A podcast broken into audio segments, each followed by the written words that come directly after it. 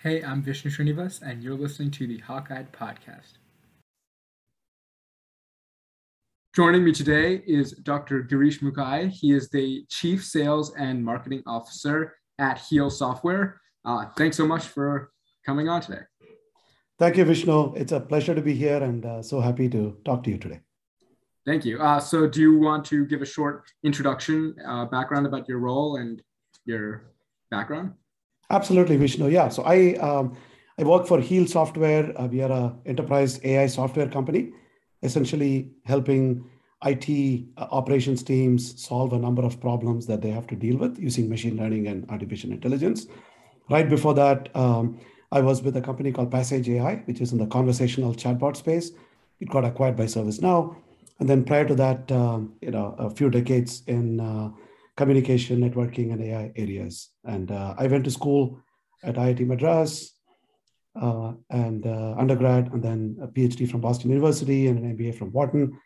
Also serve as a CEO of uh, IIT Madras Foundation, a nonprofit, as a volunteer, raising an endowment for IIT Madras. Um, also advise a number of companies in this space, in the AI space, and an investor in it. So it's always a pleasure to talk about uh, AI.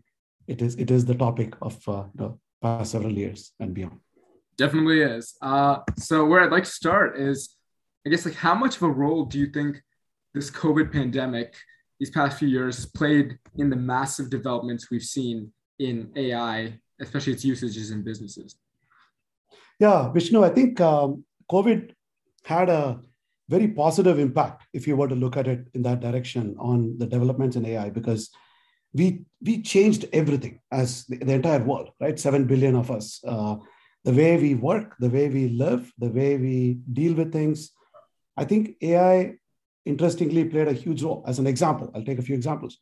The way we shop earlier, you know, uh, even though we did order stuff online, but we still had, as humans, go to a store, buy things, and all that. But today, you know, thanks to COVID, um, more and more people are getting stuff delivered to their homes, uh, whether, whether it be grocery, whether it's uh, anything else. So I think that whole shopping pattern, uh, AI plays a big role, uh, both from a recommendation point of view, as well as optimizing how things are delivered, how quickly things can be done. You know, if you look at uh, perishable groceries, they need to be delivered to you very quickly. So a lot of companies that uh, you know either sprung up during that time or doubled down during that time, uh, they could apply a lot of the technologies and techniques available in order to optimize all of that stuff. I was just reading about UPS. You know, they deliver millions of packages a day, and um, uh, again, for them, optimizing even certain aspects of the route would not only save a bunch of money for them, but also make their entire uh, supply chain very effective, and they can do more, right, as we need. So lots and lots of that. And then, and then thirdly, the way we work. Uh, you know, more and more people are doing hybrid work, or you know, we did remote for a long time. People that could do it, and and going forward, it's going to be a very hybrid world. Um, and I think having these collaboration tools, the tools being very easy to use, it's very personalized, uh, et cetera, et cetera. I think AI does play, uh, you know, some role in various areas in that, right? And then finally, not to forget, the, the, the vaccine development and the drugs that got developed during that time. Um, I think, you know, the, the pace with which drugs were developed, vaccines were developed, they were approved, they were tried out. And I think, I think data analysis, uh, you know, whether you call it AI or data analytics, anything of that nature, data science, plays a huge role in making sure that we could do this at this velocity. We could never, never have done this at this pace if it was, you know, 20, 30, 40, 100 years ago. Definitely. And like you said, like obviously AI has served many high level functions in, you know, enhanced delivery systems. And even we're seeing like autonomous vehicles, assisted surgery.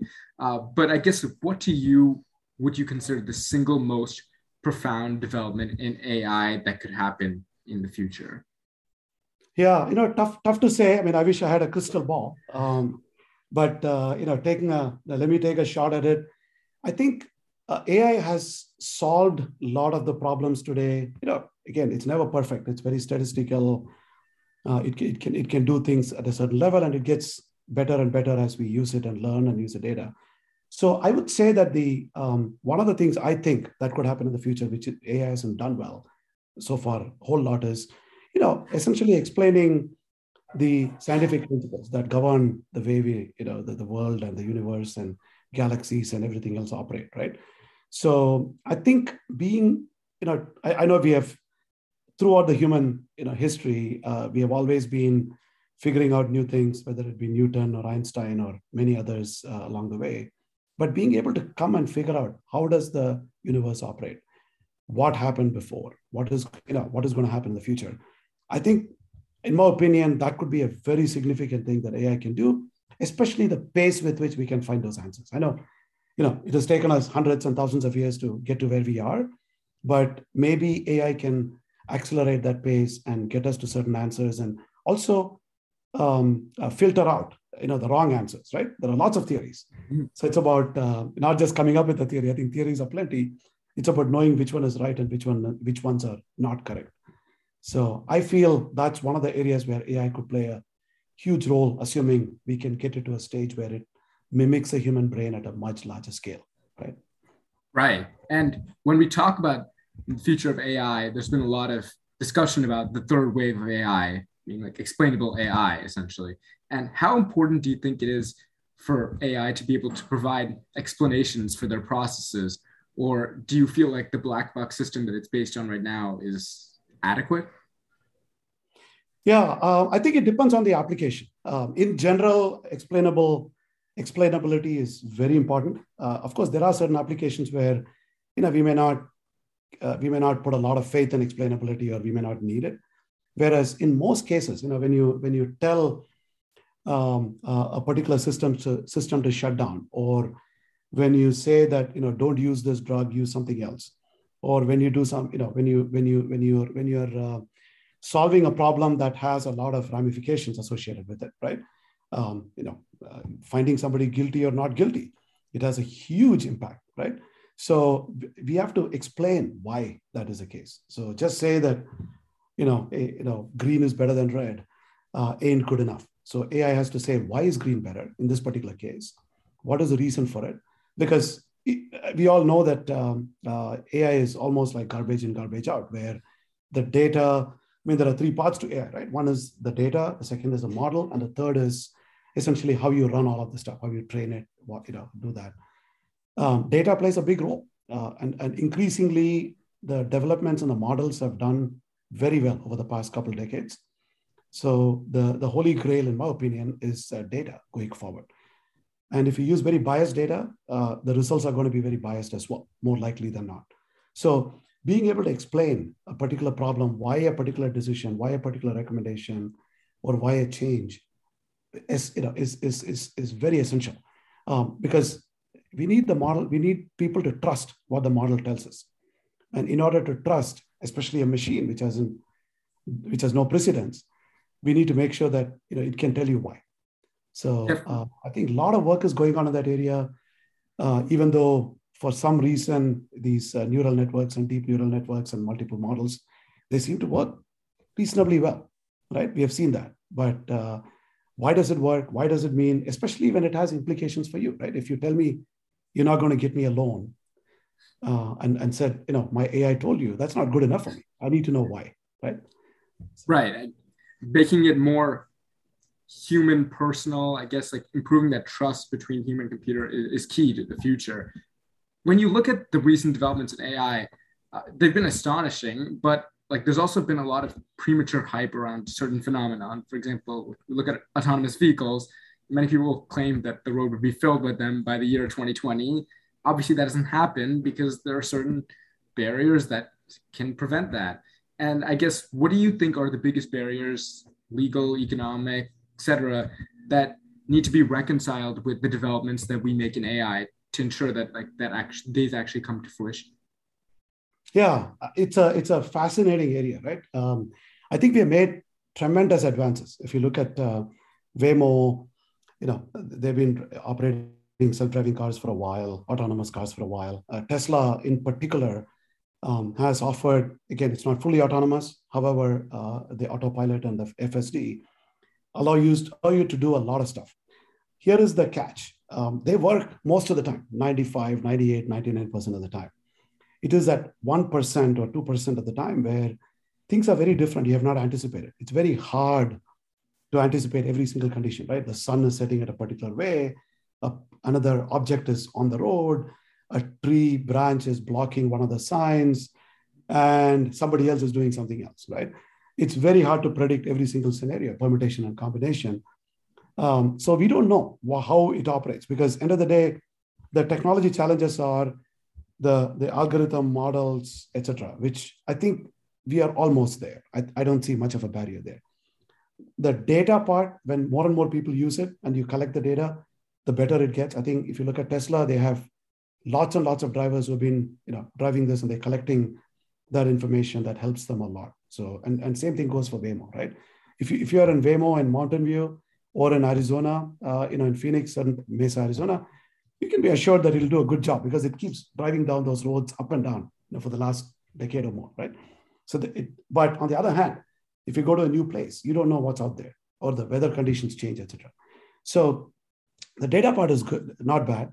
It's the other conditions and also how other people trust it, how other people react. I'll give you a simple example. I mean, when you drop kids at school in the mornings uh, or pick them up, uh, we all have seen it. How crazy that is. It's it's the way people drive, the way things are, everything moves in random directions. I can bet you that programming that would be a, a Herculean challenge, right, going forward.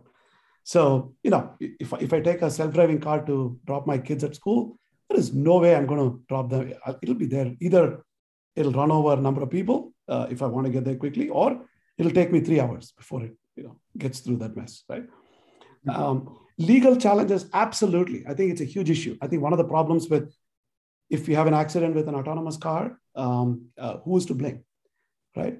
Is it the person who's supposed to bought the car, or is it the company that uh, sold the car, or is it the company that developed the AI software, or is it something else? So huge challenge in terms of liability and, and assigning that.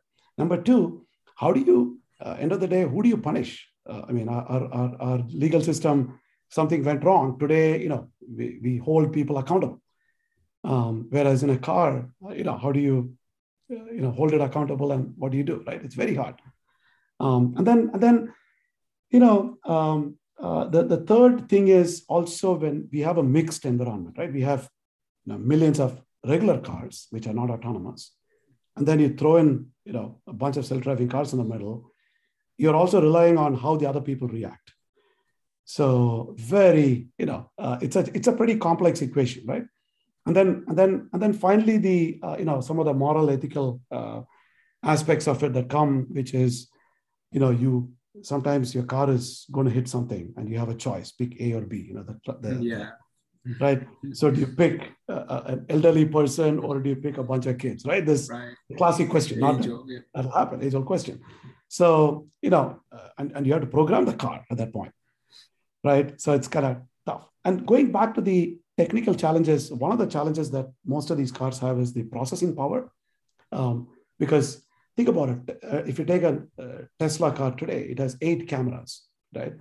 And each of them is taking constant, uh, you know, uh, images. And you have to analyze that and then make a decision whether to stop the car, slow down, accelerate, do this, do that, steer, right? So the sheer processing power and, and the ability to do that is quite challenging actually. And, and, and, and as we get more and more um, into this, uh, you know, uh, again, it consumes power. You need, you need more semiconductors, you need more software, you need to connect. Um, I'm not sure if connectivity is still perfect. I mean, we all use our cell phones and, you know, we, we see dropped calls even today. Mm-hmm. So I think all those things they all have to be perfect because you cannot just say that, hey, sorry, I have only zero bar on my phone, so I cannot operate right now, right? Um, so I think, as I say, it takes a village. I think for autonomous cars, it's going to take a lot of villages in order to make it all work. But having said that, I think we are we have made incredible progress. Um, but depending on who you ask, you know, it's either 10 years away or 30 years away from, you know, the world being full of this, you know. Uh, yeah, no doubt. Yeah. Just like any other technology, you know. I mean, I have a chart. Um, the the time it took for dishwasher to become more, um, uh, you know, uh, um, uh, widely used, or electricity, or television, or anything else. And if you look at that and look at AI, I think AI space is much faster, right? It's much, much faster. I think, you know, it, I think almost, I would say most people now have a phone. And I think there's some form of AI being used. So it's a, ma- I think the adop- adoption ability is easier as soon as you solve the problem today compared to if you had a, if you talked about electricity, um, people had to adopt for electricity to become you know more uh, uh, ubiqu- ubiquitous. Whereas uh, technologies like this, as soon as you have a real solution and people can trust it, automatically it just becomes uh, you know it, it can catch like wildfire. No doubt. And when you look at kind of the technology that these AI systems are based off of, like majority of institutions today are leveraging like supervised learning for their AI uh, technologies. Do you feel like there are any limitations with this? And do you envision a transformation in the future of machine learning?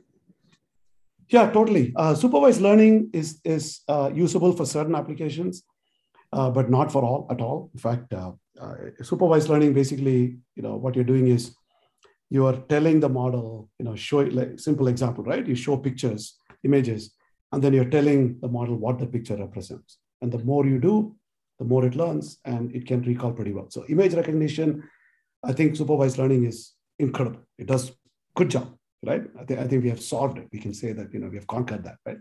Whereas if you look at many other applications, either you don't have the data, right, um, uh, to keep telling sufficient amount of data points to tell the model, this is A, this is B, this is C, right?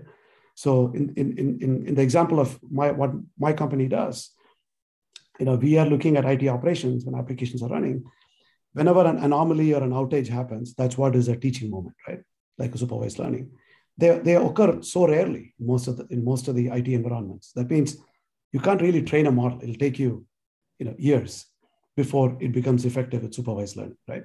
So other approaches have started playing a big role. So unsupervised learning being one where you just you know throw a bunch of stuff, let the model figure out and cluster them into different buckets. Um, you know, and, and and and that way you can make sure that hey, it's small, medium, large, or you know, red, green, and blue whatever that may be, right? That's that's again, it is it is useful to a certain extent. Uh, again, not for all applications. And then there is reinforced learning, which uh, is almost like how you teach someone how to ride a bike or how to you know do a particular activity. But again, it's it learns by trial and error. That means if you're teaching how to ride a bike, you pedal one side, you fall down, then you pick up, you pedal the other side, then you fall down again, then you realize I need to move the steering wheel, so by the time you do that, you get hurt quite badly. In real world, you don't have that luxury. So reinforcement learning is very good for gaming, right? If you're if you're teaching something how to play chess or Go or any other game, we can learn by trial and error. We can lose the first 10 matches or 100 matches. It doesn't matter. Nobody's going to die, right? Nobody was hurt. So self-supervised learning, um, you know, is starting to play a bigger role nowadays, um, especially where um, the ability to have enough data to train is rather limited. Um, and, and you really want the model to, in a way, teach itself. And of course, there are um, thousands and thousands of papers being written on a daily basis. Everything is available for um, everyone. You know, for the most part, it's accessible for for for for for, for anybody today. So that's the beauty. Of course, having said that, uh, there is a lot of work going on in the ML ops area which is machine learning operations area, where how do you run um, a machine learning model that can effectively use the data, use the right models, train it the right way, understand. There's a lot of feedback in all of this. It's not uh, so you got to sort of uh, there's a little bit of art and and a lot of science behind both of this. So thankfully, you know, a lot of people are working on this it's an area of huge excitement and, and a lot of brains, uh, you know, a um, lot of uh, very um, bright people, you know, such as yourself, uh, Vishnu, are, are working on this uh, globally. So we, we, you know, the future is bright. I'm very excited uh, and as well as uh, very optimistic about, you know, where things are headed, the way development as well as practice is going with AI. For sure. And last question for you, Dr. Muckai you know, I've been discussing like we're ultimately the ones who, you know, provide the data, and the teaching in essence for these AI um, systems. Um, but as we know, like humans are prone to biases, and it's there is potential that like AI can pick up on these biases, right? So wouldn't that lead to some kind of like moral implications? Yeah, absolutely. I think this is an area again of uh, immense uh, debate as well as work across the community. Um, both um, you know bias in AI, uh, rather to reduce the bias in AI, as well as ethical use of AI, has been um, a, a, a, core central tenet uh, for many people. So again, if there are, you got to look at multiple sides of this. There is good intent, and then there is bad intent. So you need to make sure that by by teaching, evangelizing, standardizing what is aligned with good intent will make us generally move in the right direction. Having at the same time, we also have to make sure that there are ways to penalize or or discourage bad behavior, right? So uh, because just like anything else, it's it's a tool. AI is a tool, and people can use it just like a knife or a hammer, right? You can use it for good things, and you could potentially use it for bad things. So how do we how do we prevent people from doing the bad things and encourage more and more people to do the right things? Also, have to look at what is the right thing. Many people may not even know with it. So giving that um, you know regulations on one side, design approaches on the other side, industry bodies and standards on the third side, and in general, um, even building it in in design. If a semiconductor, for example, that is processing AI, you could build in certain guardrails in it potentially. Same thing with some of the software. You know, uh, these days people end up using a variety of software from multiple sources to build a particular system. And as long as you sort of build it in the right way, it works well. Having said that, um, bias is inherent. I mean, human beings, you know, uh, we have shown over uh, you know millennia that uh, you know we are biased. Of course, we keep getting better as a society. Mm-hmm. I think the same thing we should do that with AI. And one way to do that is teach it with the or train it with the right models, right data, use the right models, and also be able to detect bias. The key problem with bias is if you don't even know there is bias, it's very hard to tell. So, to your earlier uh, question about explainability, I think they all play a big role in this stuff. And finally, the moral dilemmas, it's also about trust. Uh, if, if more and more people trust what a particular model does um, and they understand it better and, and, and, and it is widely accepted, then it's likely that more and more people will gravitate towards those things as opposed to something that is not uh, ethical or not doing things the right way. Having said all that, um, you know, the future is very bright, right? I think as a society, just like anything else, we will figure out a way to move forward with the right approach. Um, um, the one thing nice about models like AI, as opposed to, you know, what human decision, human decisions or human behavior, you know you can you can actually get um, the data tells you a whole lot. When a model does a whole lot you actually have um, uh, parameters you actually have kpis you have you know various ways of reporting that tells you and monitor these things which actually can tell us whether a, a model a is more biased than model b and so on right? They're all measurable to a large extent. So if you the more we know the, the better we can get. And i think the chances are that uh, they are visible to everyone or more people that are involved in it. So the future in my opinion is yeah i know there are going to be speed bumps along the way which naturally the case with every technology that we have developed. But um, but given the interest and understanding and the ability for it to be transparent to a large extent again i'm not saying it's fully transparent but there are there are points where you can see right uh, it, it only can get better as we go along. But will bad actors use it? Yeah, likely. Uh, but we need to we need to stay a step ahead of them, and uh, just like what we have in cybersecurity, right? You know, there are still bad actors, but uh, uh, the more we plug the holes and learn to understand who's you know doing something, uh, the better we are over time. Hundred percent. Exciting, exciting. Yes, understanding our flaws and building up a sense of trust is really what will be key to this future. Uh, thank you so much, Dr. Muckai, for your time today and your valuable insights. Appreciate it. Thank you, Vishnu. Appreciate it. It's a pleasure talking to you today and uh, all the best to you.